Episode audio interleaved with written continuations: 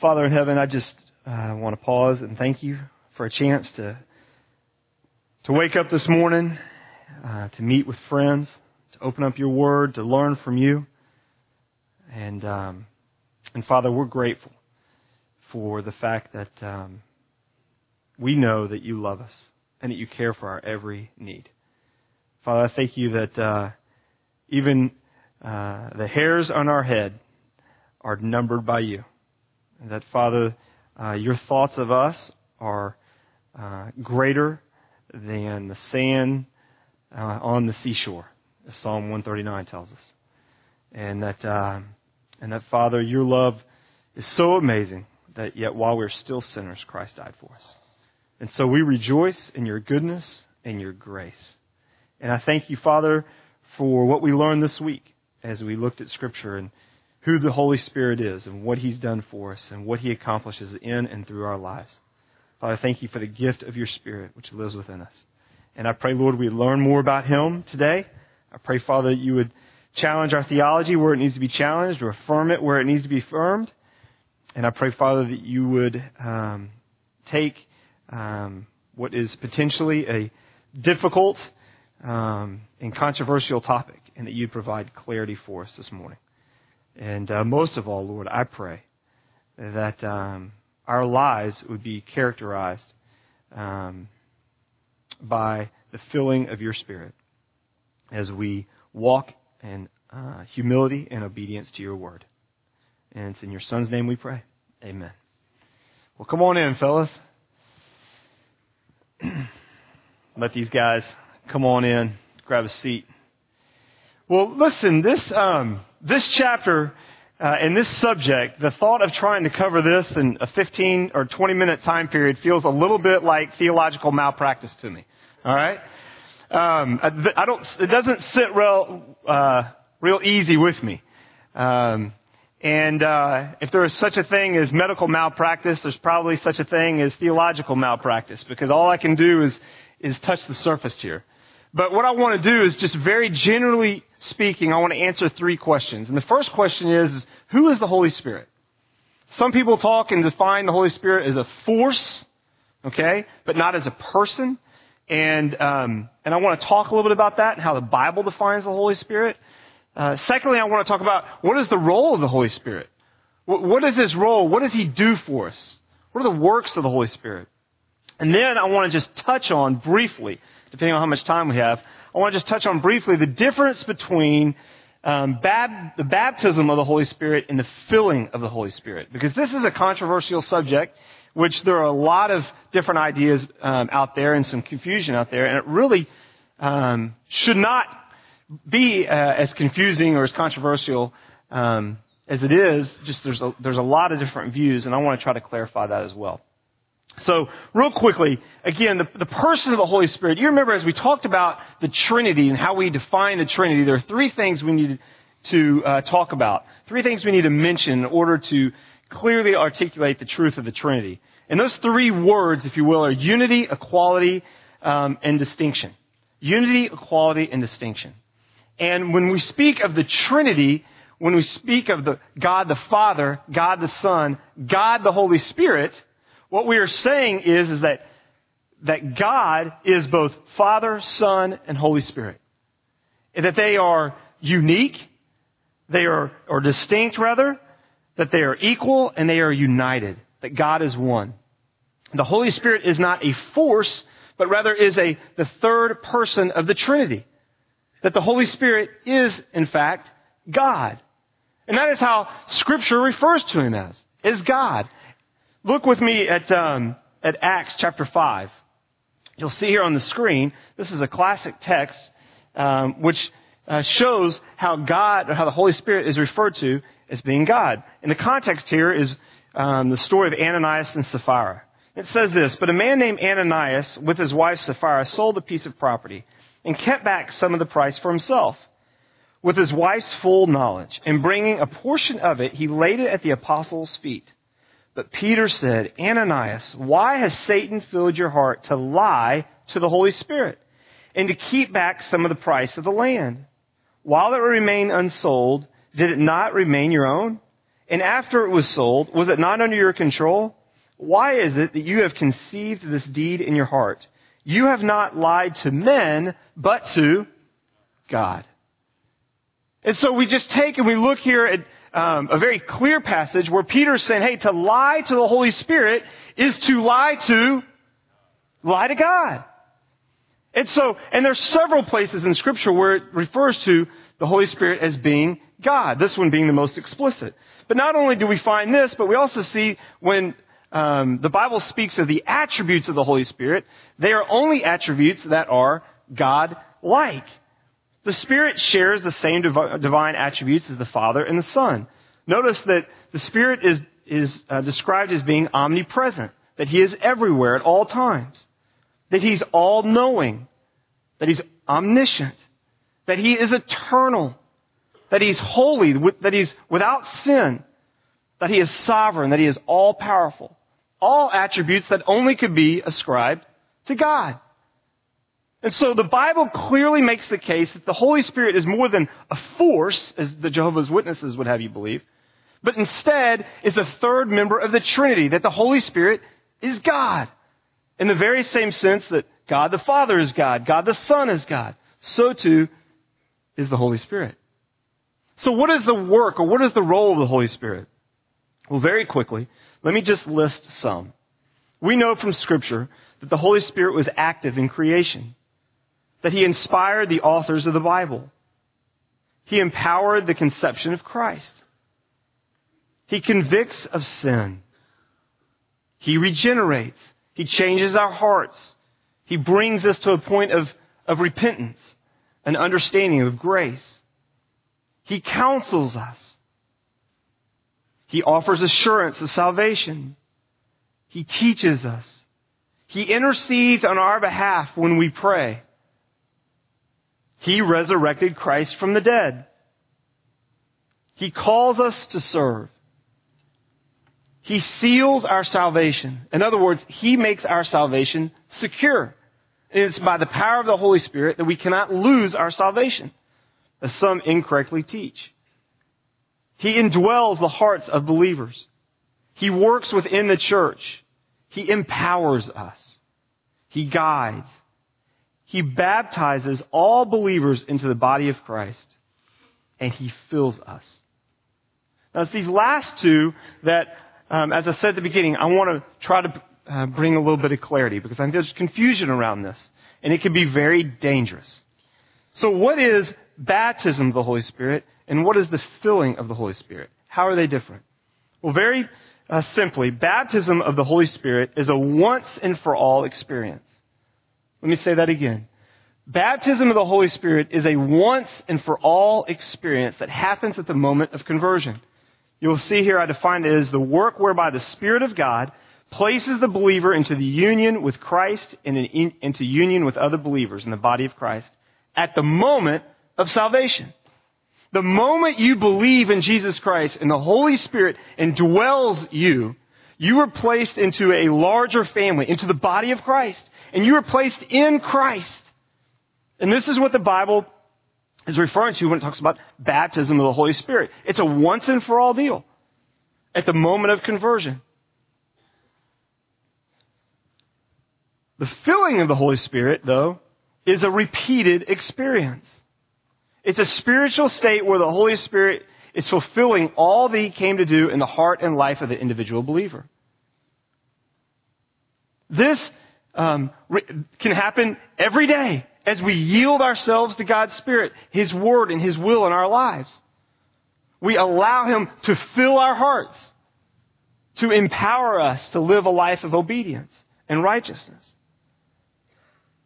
Notice that never in Scripture, never in Scripture is the Christian exhorted to be baptized by the Spirit. Do you know that? We're never exhorted to go and be baptized by the Holy Spirit. Whereas we are commanded to quench not the Spirit and grieve not the Holy Spirit, but be filled with the Spirit and to walk in the Spirit.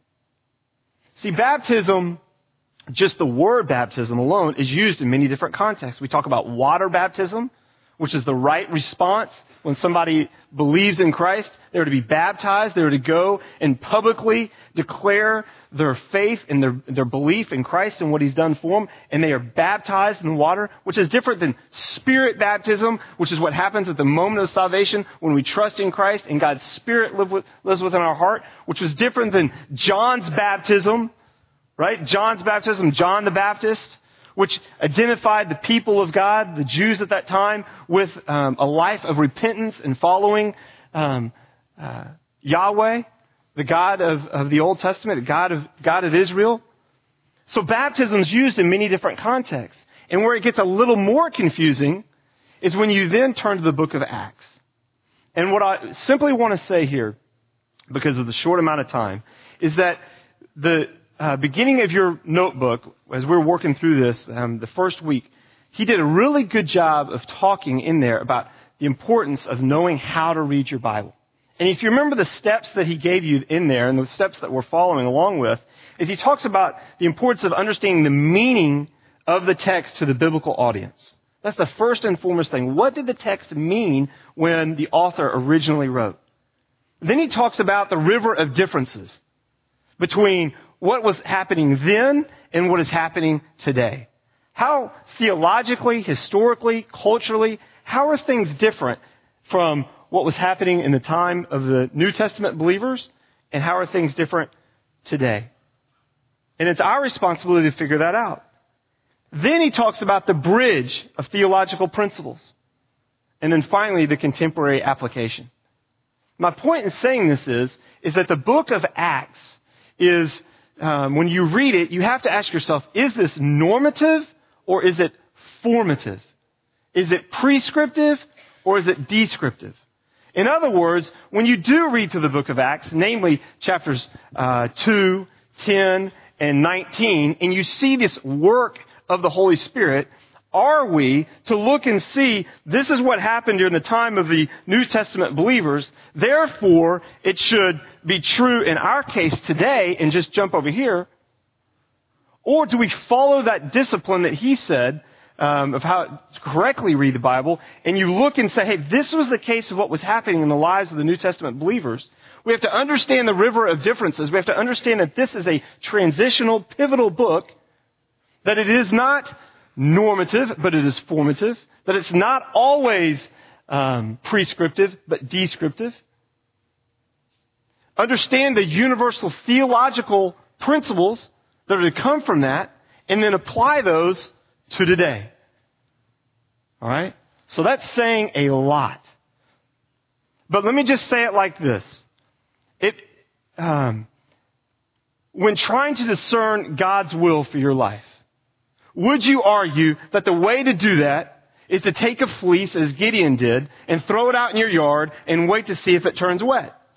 Throw it out again and wait to see if it turns dry. Well, some of you, uh, all of us, have looked to God to say, hey, Lord, what would you have me do in this circumstance? We've all done that. But I doubt very many of us would take a, have taken a fleece and thrown it out into our yard.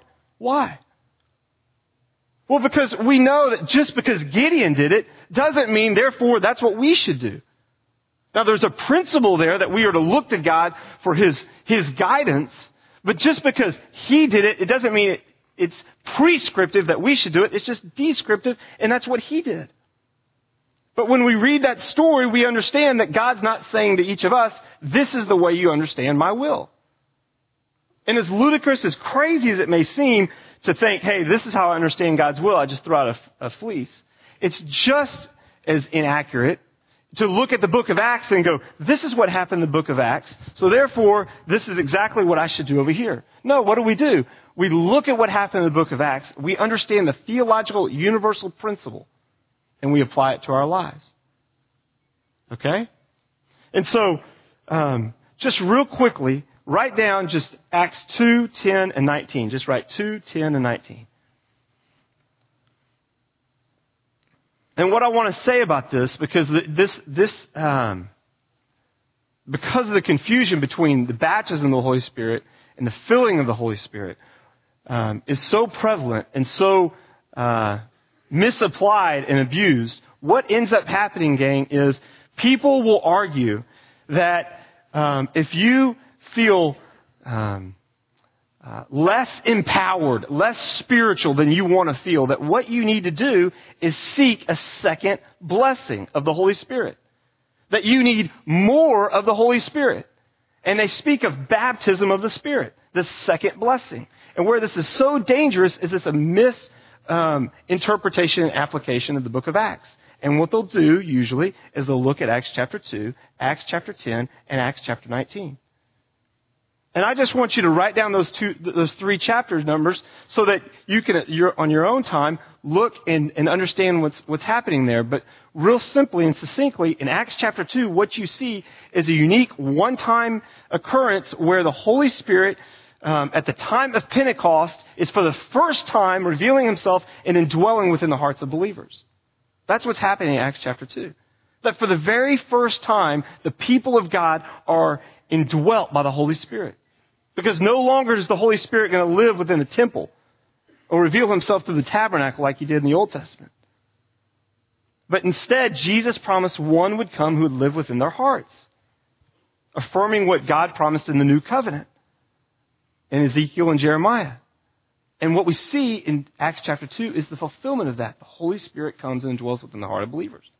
In Acts chapter 10, what we see is, is that the Jewish people who were following and who believed in Christ are recognizing for the first time, Peter namely, because he's visiting a man named Cornelius in a Gentile home, he recognizes that the Holy Spirit comes upon Cornelius.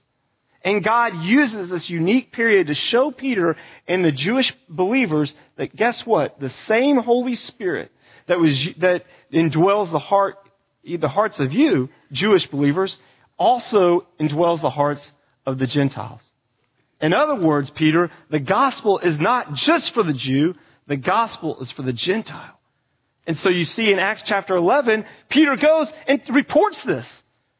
And he uh, it, um, reports how astonished and how amazing it is that Christ did not just die for the Jew, but he died for the world. And you see the unfolding and the realization of God's people going, wow, look at the goodness of God. Look at His Spirit and how He indwells the hearts of, of all people who choose to trust in Christ. It's not normative for today or prescriptive for today. And then in Acts chapter 19, Paul comes to Ephesus, and it's here that the folks in Ephesus, they have been baptized into John's baptism. Okay? But they have yet to understand and receive the gospel and receive God's grace. And so Paul just simply explains the gospel and they trust in Christ and they're baptized. So I know that may sound overwhelming or confusing to you. But I want to challenge you and I want to warn you against those who would tell you that what you need is more of the Holy Spirit. You don't need more of the Holy Spirit. You need to yield to the Holy Spirit. You need to be filled with the Holy Spirit.